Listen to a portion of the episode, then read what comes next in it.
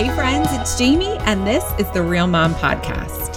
Today's episode will statistically resonate with about 80% of you as I delve into FASD, all things FASD, with my guest, Natalie Vecchione from FASD Hope. We talk about pursuing a diagnosis and behaviors and the effects on the body and brain. We talk about both of our aha moments as we learn to see our children differently and learn to help them and accommodate them.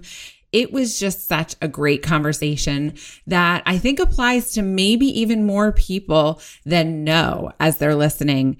I expect that many of you are going to have similar aha moments to what Natalie and I share about.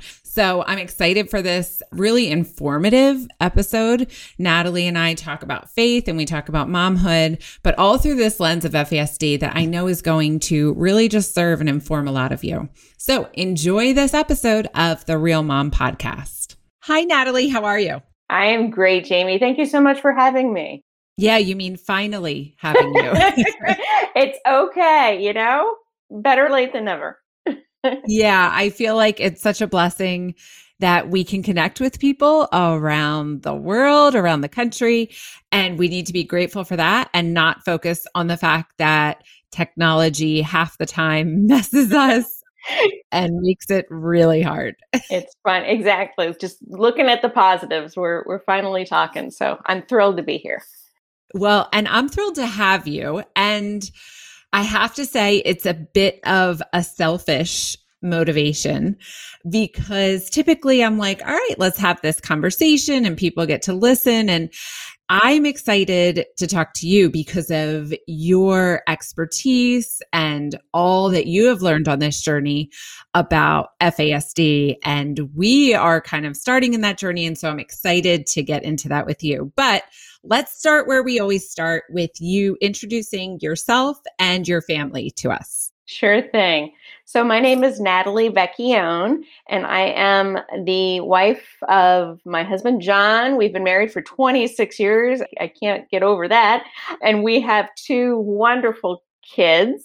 Our son, Nick, is almost 19, and he came home to us via domestic adoption when he was two and a half weeks old. And then we have a daughter, Gigi, who is just turned six. And she also came to us via domestic adoption. However, her adoption was really more like a kinship adoption because we okay. were very close with her birth mom. Her birth mom was actually our son's babysitter when he was little. So there is a 13 year age gap between our two oh kids. Oh my. That's something I would definitely tell your listeners, hmm, if you want to space really them that far apart, yeah, think about that a little bit. But it, it's actually been a huge blessing. He is a wonderful big brother and she just adores you know her big brother so and and he's he loves his little sister so it's it's been such a blessing yeah it very we have a very unique family so yeah. we live in north carolina we live in rural north carolina. My husband and i met in north carolina in college and then we lived all across the eastern seaboard and then finally settled back here in north carolina five years ago. We had a lot and our son has a lot of medical diagnoses. We did not have an official diagnosis of our son having an FASD until he was 15 years old. However, when he was close to two years old, we had a specialist verbally say, I think he has been prenatally exposed to alcohol. So it took us 13 years from that time to actually get a diagnosis. So that is one of the many reasons why my husband and I started FASD Hope. Like you, for selfish reasons because we want to learn about it, you know. And it's funny in the podcast space, there's very few podcasts about FASD. And my husband and I were like, well, let's change that. Let's change the conversation. And and the I know the podcasters, they're amazing, they're wonderful podcasts. Our podcast is from a different point of view, you know, being, you know, a mom and dad of a son with we have almost 19 years of lived experience you know and sure. many of the many of those years we didn't even know about FASD so we have a really unique kind of before and after story with FASD you know before we knew about it and then after we learned about it. Right so, right. and we also like you I was telling you before we started recording I love your I love what you're doing in the community and I love how you share your faith and your family and just everything. So we want to do that too. We want to mm. share our mm. faith and and share how, you know, our faith has carried us through so many mm. trials mm. and that this journey is a lifelong journey. It does not end. However, with the Lord on your side carrying you through these these challenges and these things that you don't even know you're going to survive, it's possible and we we really just want to also let people know that we're here. And and for every, you know, two of us talking, there's thousands of people who need sure. to hear our voices. So, yeah, yeah, that's that's kind of us in a nutshell.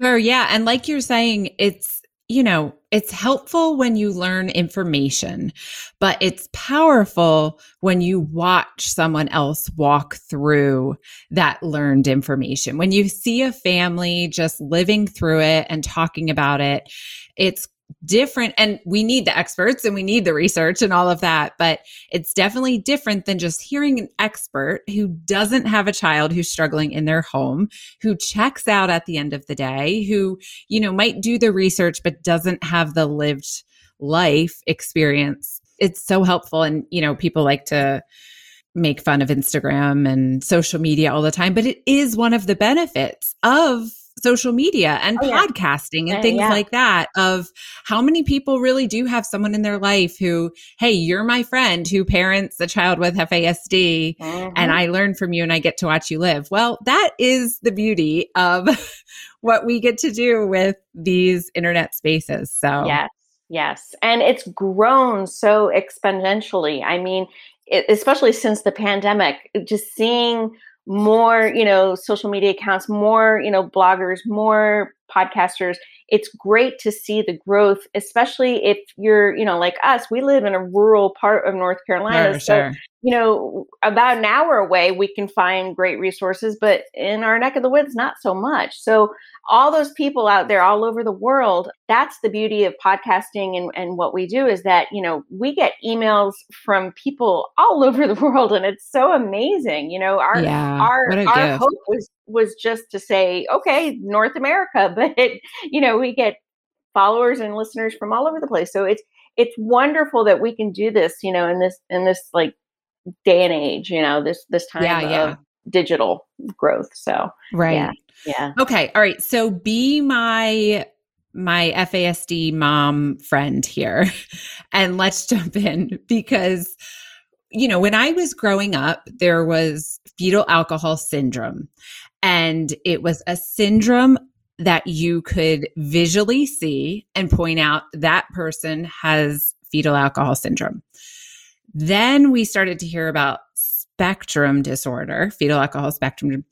And then becoming involved in this space and getting, I mean, I always get to say the greatest privileges that I have are that I get to go to these events and speak alongside and listen to these experts. So I'm sitting on a stage with Di- Dr. Ira Chasnoff. Oh my goodness. Yeah, on a panel. And oh, I'm wow. like sharing a mic with him. And I'm like, I should not be sharing a mic with Dr. Ira Chasnoff. He is awesome. But learning how absolutely pervasive this is when we're talking about specifically foster care yes. and a lot of vulnerable children. So hearing from him that 80% of children in foster care have probably been exposed to alcohol and potentially have fetal alcohol that my mind was blown, my eyes were opened, and I was able to see one of the kids in my home in a completely different light.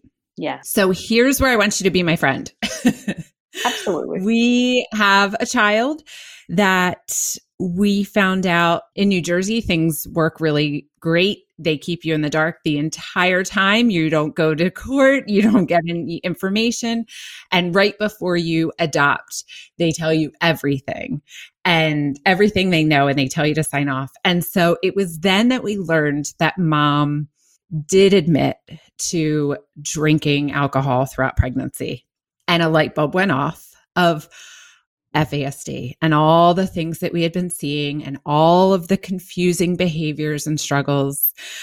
And so we went, I believe, to a developmental psych. I, I honestly don't even remember who we went to. And they looked at her and said, Well, she doesn't have the facial stuff and she's only this age. We're not going to diagnose her just based on history and behavior. And so I have essentially been like, Well, my kid has FASD. I'm pretty sure of this. We don't have a diagnosis, which limits us in a lot of things. And so I would love if you could address a question that I get all the time, which is how do we pursue a diagnosis? And how do we even know? Like you just said, you didn't even know for 13 years please give us moms and dads advice on what it looks like to even get the right information and diagnosis about our kids.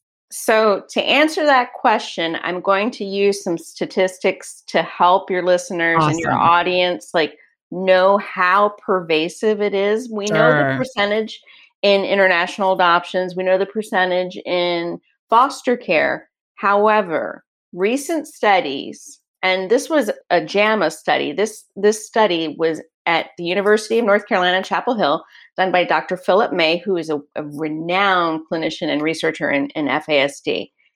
2018, he did a demographic study across the United States and, and different, you know, in different demographics, different, you know, cultures, different, just, you know, cross sectional kind of study. He yeah. found that in first graders that were surveyed, one in 20 were estimated to have an FASD. And that's wow. the general population. And we actually, in the FASD community, anticipate it to be higher because if you think about how FASD works, FASD is a spectrum disorder, it is a whole body brain based disability. It is caused from prenatal alcohol exposure when you're talking about fetal alcohol syndrome, that's one of several hmm. diagnoses mm. that fall under the FASD umbrella. Mm. The hmm. facial characteristics only occur in about four to five days during, I believe it's days, don't quote me on this, 17 through 23 of gestation. So oh even, oh my before, gosh. even before a mom knows that, a birth mom knows that right. she is pregnant, you know think about it day 17 to you know 23 you're you don't even realize you skipped a cycle at that time. yeah right right right so if you are consuming and and you know not just whether it be a glass of wine or whatever that's the only time that you're going to see the quote face that goes along with FASD.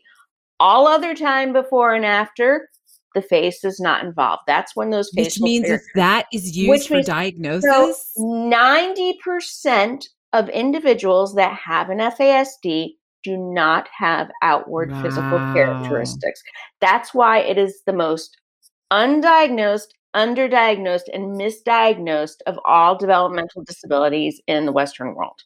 So, with those statistics in mind, it doesn't matter if so what we say is if there is any question whether you're a biological mom a birth mom a foster mom adoptive mom a teacher anybody who works with kids and you start seeing red flags like my my husband and I did really before our son was 2 you know we saw it medically sure. and then it grew and I, I'll tell you about some of those if you have any suspicion that there may be prenatal alcohol exposure get evaluated because when you're evaluating a child or a young adult or an adult that has an FASD, you are looking at different parts of the brain that possibly have been damaged. And we know that alcohol, out of all of the substances that can be exposed to an unborn child, alcohol is the most harmful because right. it crosses the limbic system and right, it affects every single part in the body. So, liver, autoimmune, I can name uh, GI, I can name just every system it alcohol affects. And how I tell people is if you think if you've ever been drunk or if you've ever been buzzed or if you've ever felt intoxicated, think about that in an unborn child and how dramatic that is. And that unborn child cannot escape that. So that stays you know that alcohol stays and affects their development So, the way that the best way to go about getting a diagnosis is there are a few nonprofit organizations, NOFAS, the National Organization for Fetal Alcohol. And we'll link to all Spectrum. of these on yep. the landing page for everyone. As well as some other organizations can provide diagnostic clinic, you know, in your area, diagnostic clinics. You can also visit our website, fasdhope.com, where we show where you can find diagnostic clinics or you can do what we did and find you know parents who have been through it and said hey this was a great person to do an evaluation it's really getting an evaluation is multidisciplinary it's it a physician it's a okay. physician it's you know it involves ot speech it involves a number of disciplines looking at your child for a time and it's really a it's an important part of this road in having a child with an FASD because you are getting a better idea about how your child's brain works and sure. what areas have been damaged by you know alcohol we look at primary characteristics of, of fetal alcohol spectrum disorders and these are in in you know all of the diagnoses things like sensory challenges. So, you know, children who are sensory seeking or sensory avoiding, sensory mm-hmm. symptoms is what we call them. Things like memory impairment, working memory is affected. So, a child may be able to remember something one day, but not be able to remember it the next day. It's kind of like Groundhog Day, you know, one day it happens, one day it doesn't. Mm-hmm. There are other things like impulsivity, mm-hmm. lower what we call dysmaturity, which is essentially having a lower developmental age than chronological age. So the child may be, say, six or seven, but acting more like three or four. And again, right. that's from the brain's exposure to alcohol. That's the brain damage. Executive functioning, which is the ability to carry out a task, the ability to follow through instructions. So maybe a child remembers the first of three steps. So those are all examples of primary characteristics. And they, as a child gets older, the symptomatics can, the primary symptoms can develop, the child can develop secondary symptoms because they are the environment, meaning parents at home, caregivers, right. school, are trying to either discipline or mm-hmm. correct what's actually a mm-hmm. disability. So if you think about someone, an adult having brain injury from a lived experience, say a car accident or, you know, serving the country and, and, you know, having a TBI or something, we accommodate the brain from that brain injury. We need to recognize that fetal alcohol spectrum disorders are prenatal brain injuries. So right. we make those accommodations. And it changes as that child develops and grows. So having the diagnosis will give you a better idea of what specifically in the brain needs more supports. Things I, I wish, you know, and I tell people because we had a verbal pediatric neurologist tell us, oh, I think your child's been exposed prenatally to alcohol. And we said, what should we do? And he said, oh, just put him in early intervention he'll be fine mm-hmm. which totally you know i co-authored a book with a friend of mine who has five children three of whom have an fasd and we both like just we both cringe when we think about what people have said about fasd oh it'll be fine or or do this or do that. It's a brain-based disability. You, you don't outgrow it. So well and that was with the knowledge that it even was that. That is even more than I think a lot of parents get because a lot of us are getting ADHD, ODD, sensory processing disorder, and a whole list of diagnoses but that are a cost to that.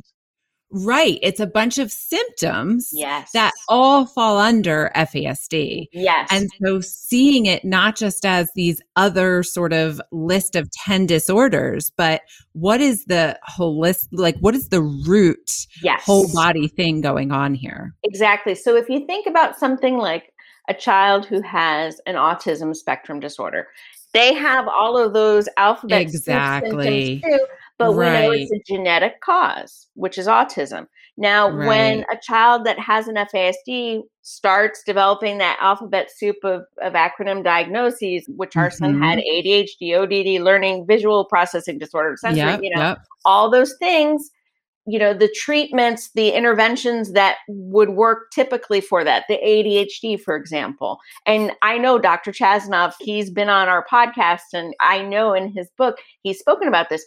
The reason why ADHD medications don't work with a child that has an FASD is because the ADHD is from a genetic mutation and the dopamine that is not in the brain has a different cause than the lack of dopamine in a brain from FASD. So the mm-hmm. medication for a child that actually has an ADHD will work because, you know, it, it's meant to do that. However, it won't work for a child with an FASD because you're you're trying to use medication for brain damage, which does not work. It would So- be like taking a painkiller for an amputated leg. Like Exactly. that's Exactly. that you're not treating the actual cause. Exactly. And that I think you're hitting it right on the head, Jamie. I think that when you make the realization that FASD is the cause, then you go down all those layers of diagnoses and all those layers of things that you've tried to do and say, okay, this is the cause. And this is what we did when our son was 15 and finally received the diagnosis. We just peeled back Mm. all those layers and say, okay, how can we learn best about his brain? How can we accommodate it? And how do we not punish what is a disability? And so when- good, right? When you do that, and then think about the kids that you're talking about, that we talk about, the kids come from hard places who have lived trauma. It's like a trauma trifle, you know. Right, it's right, like right. you've got the prenatal trauma, and then you've got the early childhood trauma, and then you've got the older child trauma. I mean, there's layers of trauma, and when you get down to the root of it, you know, which is the FASD, which we also know there are so many parents in the foster care system that have been prenatally exposed themselves because we know addiction is a cycle. And I've talked to social workers on our podcast that have said, you know, I've educated them and talked to them about FASD and shared, you know, resources and things like that. And they're like, I'm thinking of parents that I think have this. Oh, absolutely. So right. when you think of it as a systemic brain-based Right. disability, then your your mind shifts and then you go, okay, so now I know traditional parenting is not going to work because just like if I had a child that had, you know, who was visually impaired, I need to accommodate their world so that they can succeed and they can grow the way God intended for them to grow.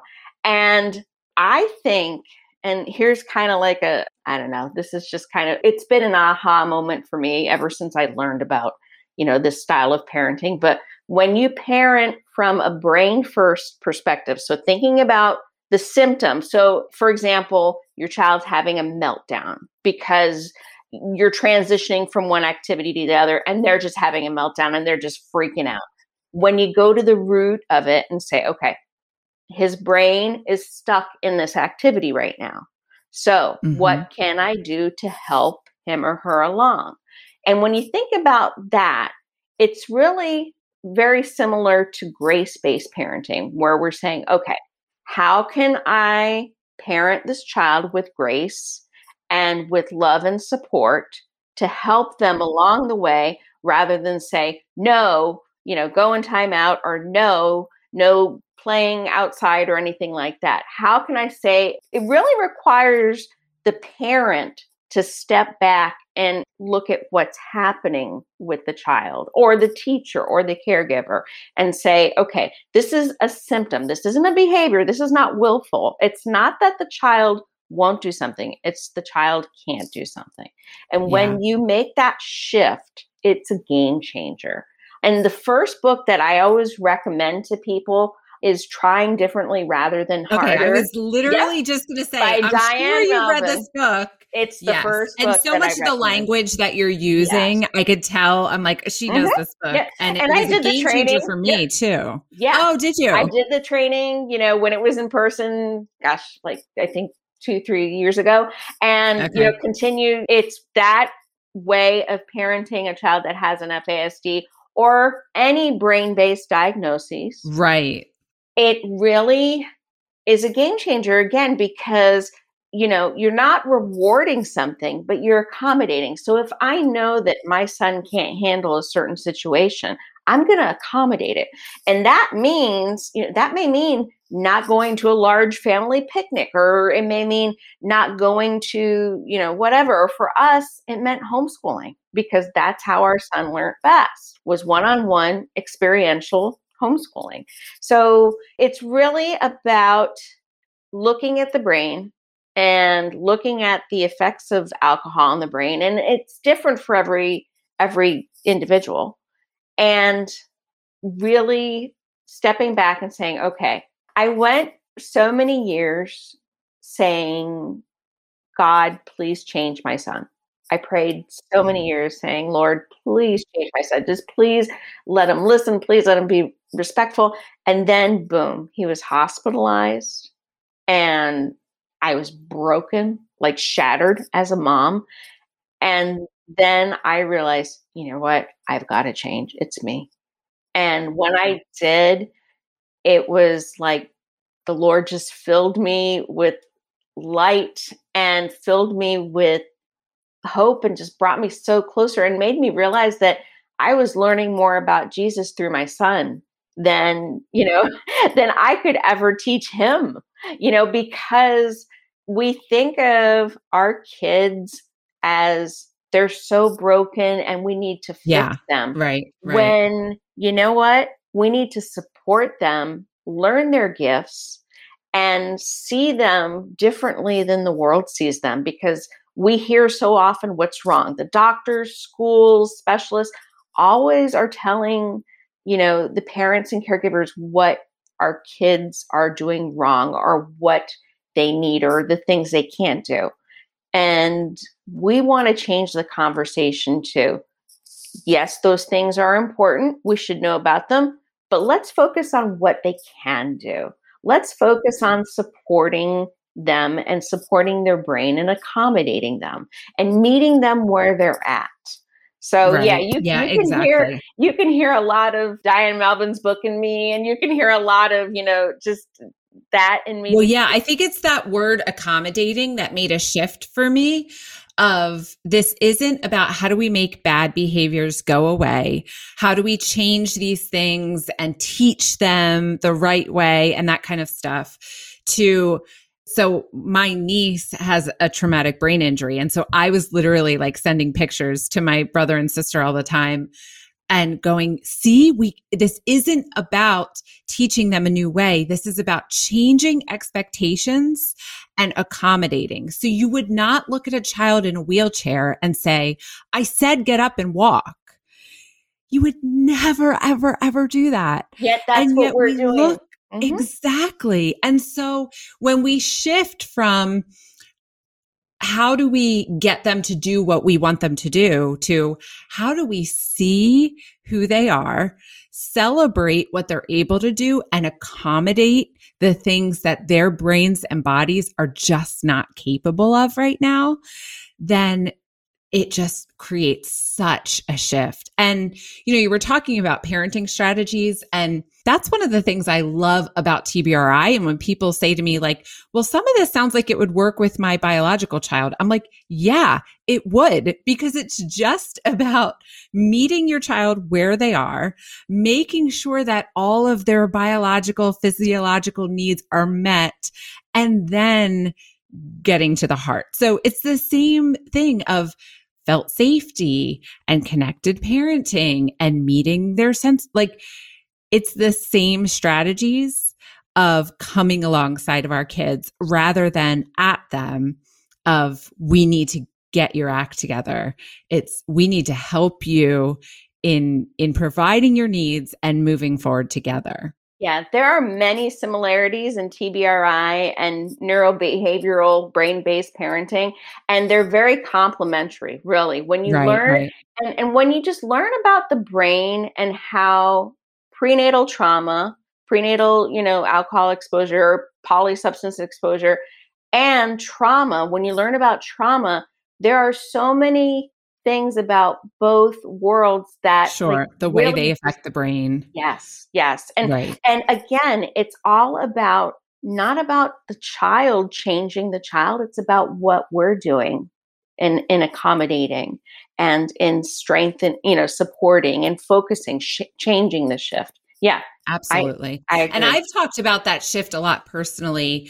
Fasd aside just with trauma parenting or neurological differences of realizing just having this like aha moment of things are chaos in my home. Things are bad and they're not getting better. And I'm sort of just waiting for my kids to outgrow this stuff and get their act together. And then realizing, I can't change them, but I can change me. I can change my approach to them. I can change the way that I see them. I can, and it made such a big difference. And when people come to me of like, what medication and what therapies and what, and I'm like, oh, if you can make this shift in your mind from you're a bad kid and things are bad to, wow, you are have these needs right now and I can come alongside you in your needs. It is just, it is life changing. It's culture shifting in your home. And I know you brought up just bringing what we know about science and then our faith together. And so, for anyone who's listening who's like, okay, but yeah, our kids are sinners and our kids do need Jesus and there are biblical standards and all that. Like, yeah, 100%. But we meet the brain need, we meet the body need so that we can then move on to the heart need. You don't yell at a kid, you need Jesus when they're bleeding. Exactly. the body need. And then it creates even the space, the ability for the integrated brain to hear and process what we're even saying. When we meet those needs first, then we can come and meet the spiritual need, the emotional need. And our kids have one of the primary symptoms of FASD, of this brain damage, just like with TBI, is they have a very hard time with abstract thinking. Right. So we need to be, you know, we need to be followers of Jesus and act the way Jesus would act and teach them through concrete, you know, biblical instead of, you know, when I realized that our son like never fit in in any of the church groups we tried as much as we tried because he was so dysmature. He you know he was in groups with kids who are like 16 and 17 and he was chronologically that age but developmentally he was about maybe 10 and when sure, sure. when i realized you know what? No i've i've got to do this differently you know we got to make that connection. And and when we started you know home churching and when we started having home Bible studies and when we just started having him connect more with people that could meet him, like you said, meet him where he's at. You know, his his life coach, for example, is a believer.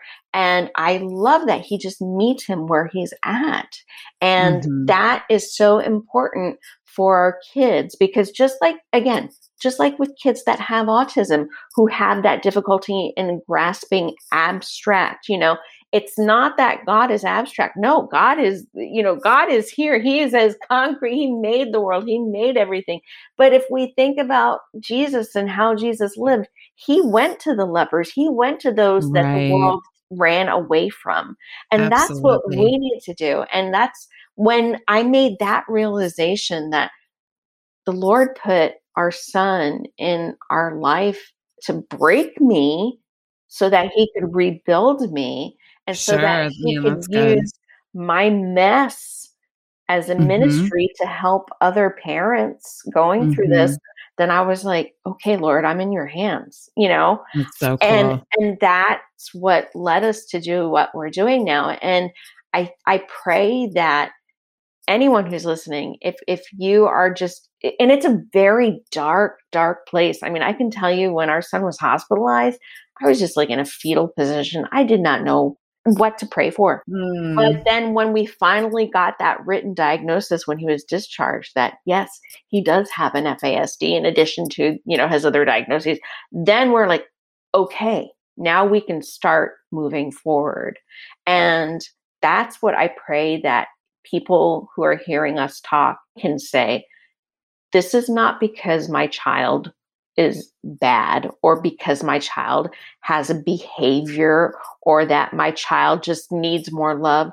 This is because my child's brain was yeah. affected by alcohol and that we need to, just like you said, Jamie, meet them where they're at, support them where they are, and look at them the way God looks at them. That they, mm. they, yes, we're all sinners. Yes, we are all, this is a fallen world God put in our children gifts that we need to find. Just like anybody, we all have gifts that the Lord has given to us.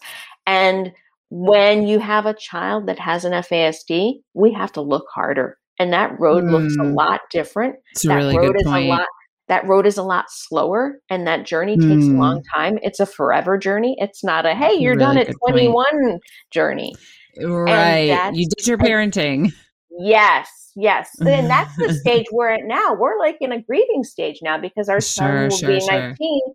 All of his friends have graduated and moved on, either college or military, and he's still living at home. We're trying to, you know, renovate our workshop to turn into a tiny house for him. That's why we moved out into rural, you know, farm country because we want him to have interdependence. We want him to have his own place, but still, you know, have mom and dad nearby in case he needs something. And that's a realization that parents need to have too is that this is a lifelong journey. And I wish I could say it gets easier as they get older. It's different, but no, it's now you have a chronologically 18 or 19 year old that the world is expecting them to do something and they're still maybe at a, like 11 or 12. Right, right.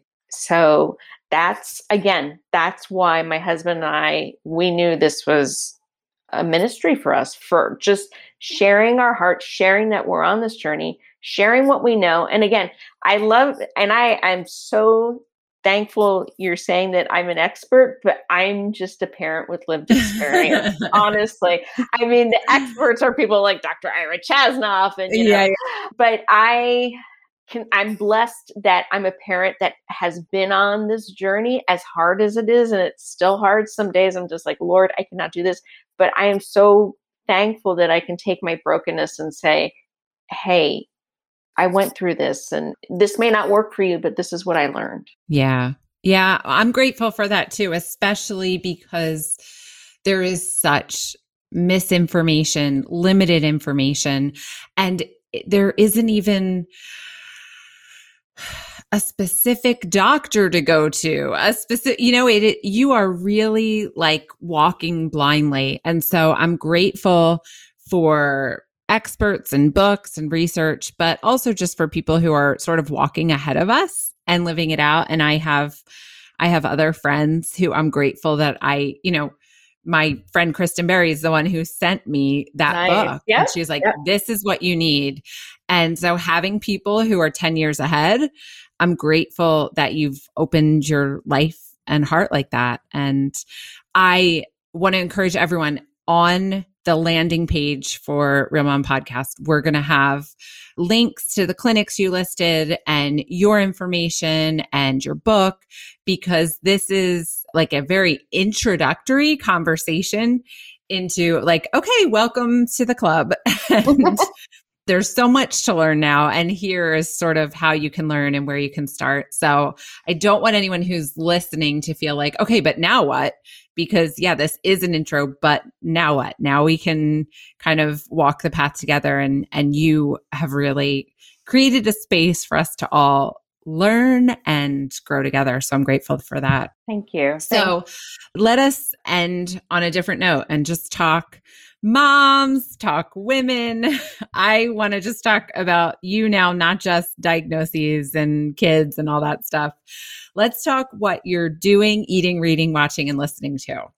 Okay. So, Natalie, what are you doing right now? So, doing my favorite thing to do, Jamie, is we have a little under four acres in rural, rural farm country, North Carolina.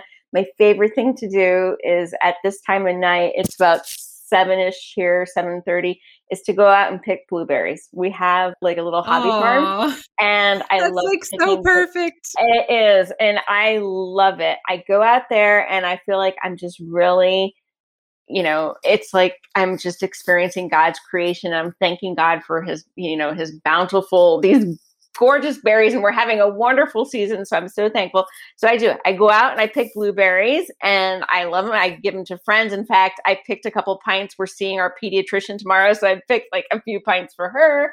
So that's like, yeah, I'm blueberry picking. that is the most like idyllic picture of self care I've heard, I think, ever on this podcast. I love it so much okay, what are you eating? Dark chocolate is like my yeah, mm. dark dark chocolate, and I hide it behind my baking supplies so my kids like don't know it's there. I feel I'm that. Also eating blueberries, of course, because you know we're picking right blueberries. So okay, what are you reading? So actually, besides the book, I keep reading our book just because you know people are asking about it and stuff like that. I read a lot of Priscilla Shirer. I love her, and I'm doing okay. her. I'm doing her Elijah Bible study right now. Oh, cool. Which has been really cool. And yeah, and then I also just got today in the mail Durenda Wilson's Four Hour School Day for Homeschooling. It's a brand new book. I'm looking forward to reading that too. So those are those are two things on my okay list. so let me ask you two more specific questions okay. one is can you tell us about your book Absolutely. So, Blazing New Homeschool Trails Educating and Launching Teens with Developmental Disabilities is our book. It was released this month in June and it's available on Amazon.com as well as on our webpage, which I will give you that address for your listeners. Cindy LaJoy is a mom who adopted five kids. They're young adults now. They're all from Eastern Bloc countries, and three of them officially have an FASD. And she also founded Blue Collar Homeschooling, which is an 11,000 plus member group on Facebook. It's a website. She's amazing. Her last year of homeschooling, she knew that her kids were not going down a college path, just like our mm. son was not. So she took her last year and created a pizza and ice cream place in Montrose, Colorado, where she lives, for people who have different abilities. And it actually opened five months before the pandemic. It was voted the best pizza and ice cream place in their town. Oh, so, so I, cool. I talk in our book, I talk about our journey about how our son became a carpenter. He's a carpentry apprentice, and his last mm. two years of mm.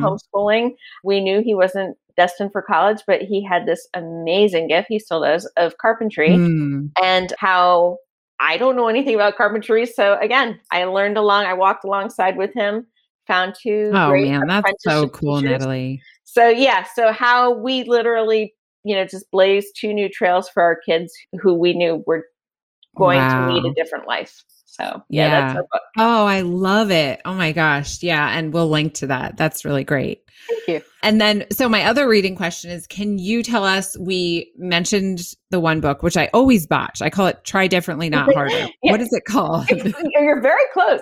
Trying, trying differently rather than harder by Diane. All right. Yep. Great. So we'll link to that. Yep. What other books, and I always talk about The Mystery of Risk by Dr. Ira Chasnoff. What books would you recommend to anyone who really wants to learn about this? Have you read Dr. Chasnoff's new book? No. Guided Growth. Oh my goodness, I have it right here. I'm going to share it with you. It's and he's actually he released it and um guided growth. It's called guided now, growth. You have, I know no one else can see the video. You have about 400 post-its sticking out of there. You're not just reading this book, you can are you consuming yeah, this no, book. Actually, I am reading this book too. This would be book number three on my list. Guided Love growth. Educational and Behavioral Interventions for Children and Teens with Fetal Alcohol Spectrum Disorders and Early mm. Trauma. It's by Dr. Ira Chasnoff and Dr. Ronald Powell. I would highly recommend it. Highly awesome. recommend it. That he he addresses Great. FASD. He addresses just about everything we've talked about. Cool. All right, so we're we're leaving people with resources to go from here and learn more. So that's good. All right, let's go a little later. What are you watching? Oh, I'm kind of binge watching and watching some old fixer upper episodes because we're kind of in that oh we have to take a workshop and turn it into a tiny house. So okay. i'm binge watching. I'm i love magnolia network and I, I love watching you know the new things where my, my daughter is so funny. She's like are you gonna watch chip and jojo again? And i'm like yeah i, I kind of like them. So yeah anything fixer upper magnolia anything having to do with renovation right now i'm watching it. Yeah. Oh fun and what are you listening to? Well, also, I'll give you another little plug. Okay. Talk about your podcast a little bit. Sure. FASD Hope. So we started podcasting last year as a result of the pandemic. FASD Hope is a podcast. You can find it anywhere you get your podcasts. You can also download our episodes on fasdhope.com and we interview every week actually we're so we started october 1st and i just released episode 64 so we're actually more like every couple of weeks or uh, maybe like twice a week wow we interview people all over the fasd community people who have fasd professionals mm. dr chasnoff's been on our show kristen and mike berry have been on our show anybody who is remotely involved with fasd or in those circles I also talk to social workers, teachers, you know, just people who can be a resource for families and loved ones. Awesome. wow. What a resource to parents. Thank you. I feel I'm so glad just to have you on the show because it is like a question that comes to me all the time. And it's not an easy thing to direct people to. There isn't like, you know, here's this like ABC learn, get your diagnosis, and here's all the strategies. Yep, and yep it really takes like immersing yourself into it. And so you're kind of giving us a gift by immersing yourself into it and sharing it with us as you go. I just want to tell you real quickly, Jamie, that there is national legislation for FASD on both the Senate floor and the House of Representatives floor. It's wow. called the FASD Respect Act, and it would give okay. funding, it would give supports, research, prevention. So if you go, I'll, I'll give you the link for that too. Yeah. If you want to make this happen so that we can have on a national level FASD be recognized, mm. treated, supported, we're really hopeful that this will pass this year. So it's called the FASD Respect Act. And I will give you all of the details for that. Yeah. For, wow. For that's episode. really exciting. Yeah. Yeah. That's great.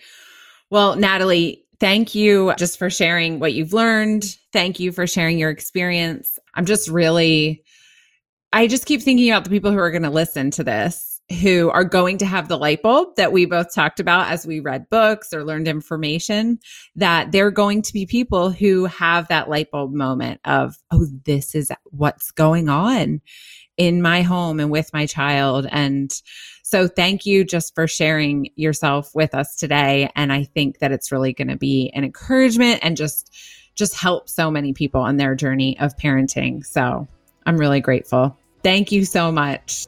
Thank you, Jamie. And if they have the light bulb, email me, natalie at fasdhope.com. Yes. I'm happy to help. Oh, I love it. Thanks for making yourself available.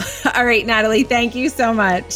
Thanks, Jamie. Thanks for listening to the Real Mom Podcast. You can find us in all the places realmompodcast.com for our landing page where we'll connect you to the guests and all the links and info from this episode. On Facebook, search Real Mom Podcast and on Instagram at Real Mom Podcast. Thanks for listening.